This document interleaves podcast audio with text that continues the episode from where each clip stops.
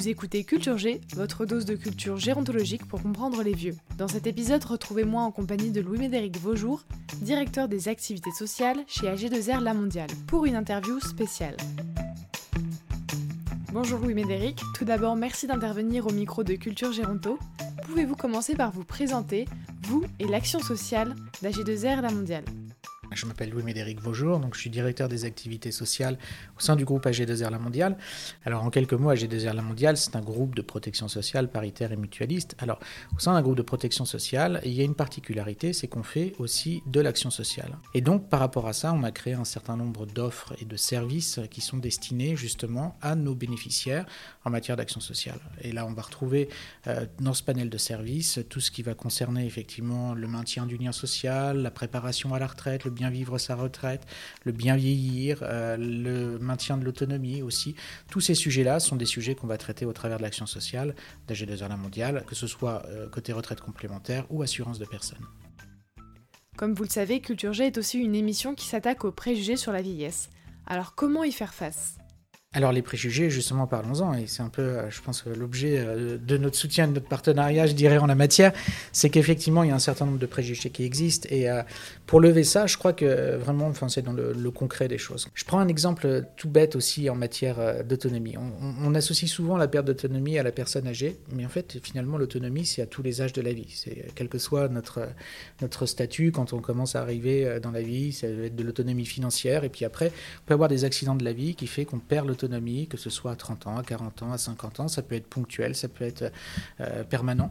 Mais donc, lier forcément l'âge à un acte ou à un, sujet, c'est pas forcément la meilleure façon. Et donc, d'en parler, de pouvoir voir que ça peut arriver à tout le monde et que effectivement cette perte d'autonomie, on peut la traiter sous différents axes. Là aussi, c'est de se dire, mais quel que soit l'âge de la personne, on peut avoir des problématiques qui sont similaires. Mais là, je pense que là aussi, enfin, dans les préjugés, alors ce que vous aviez fait était formidable hein, sur euh, tous les podcasts que vous avez fait, notamment en partenariat avec Domitis. Hein.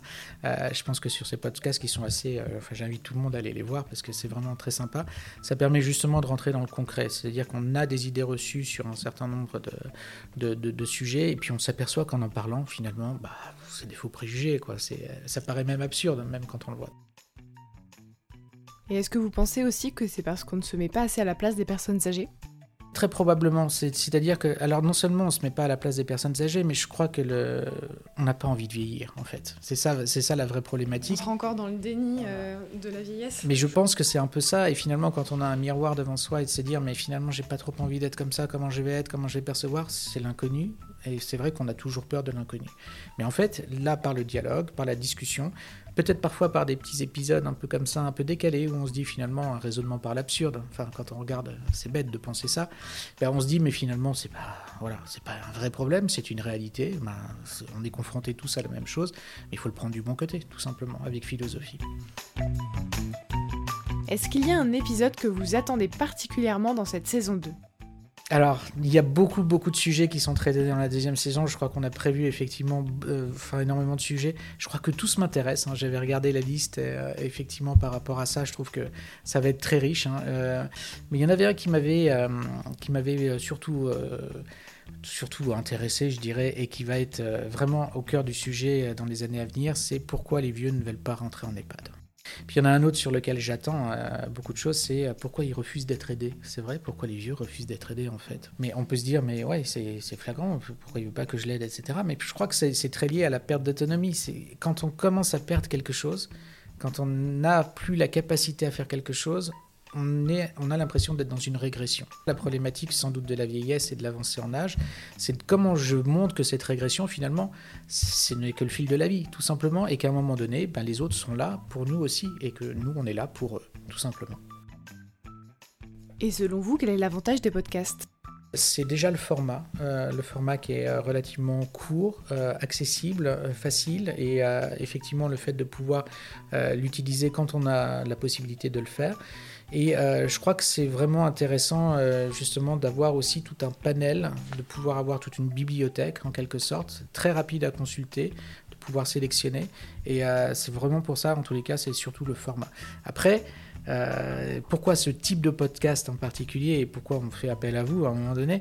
Je pense que c'est le format un petit peu décalé. C'est de se dire, ok, ben, dans les grands sujets, soit on l'aborde de façon technique, euh, euh, en expliquant les choses, mais de façon très rationnelle ou très structurée, soit on se dit, mais finalement, partons d'une problématique, regardons un peu, quand je parlais de raisonnement par l'absurde, de démystification, de choses comme ça, c'est le fait d'aborder ça sous un format beaucoup plus attractif, entre guillemets, un peu plus ludique, un peu plus marrant, on va dire, d'une façon générale qui fait qu'on a envie de rentrer dedans. Et on a envie de justement écouter le suivant, et puis le suivant, et puis continuer comme ça.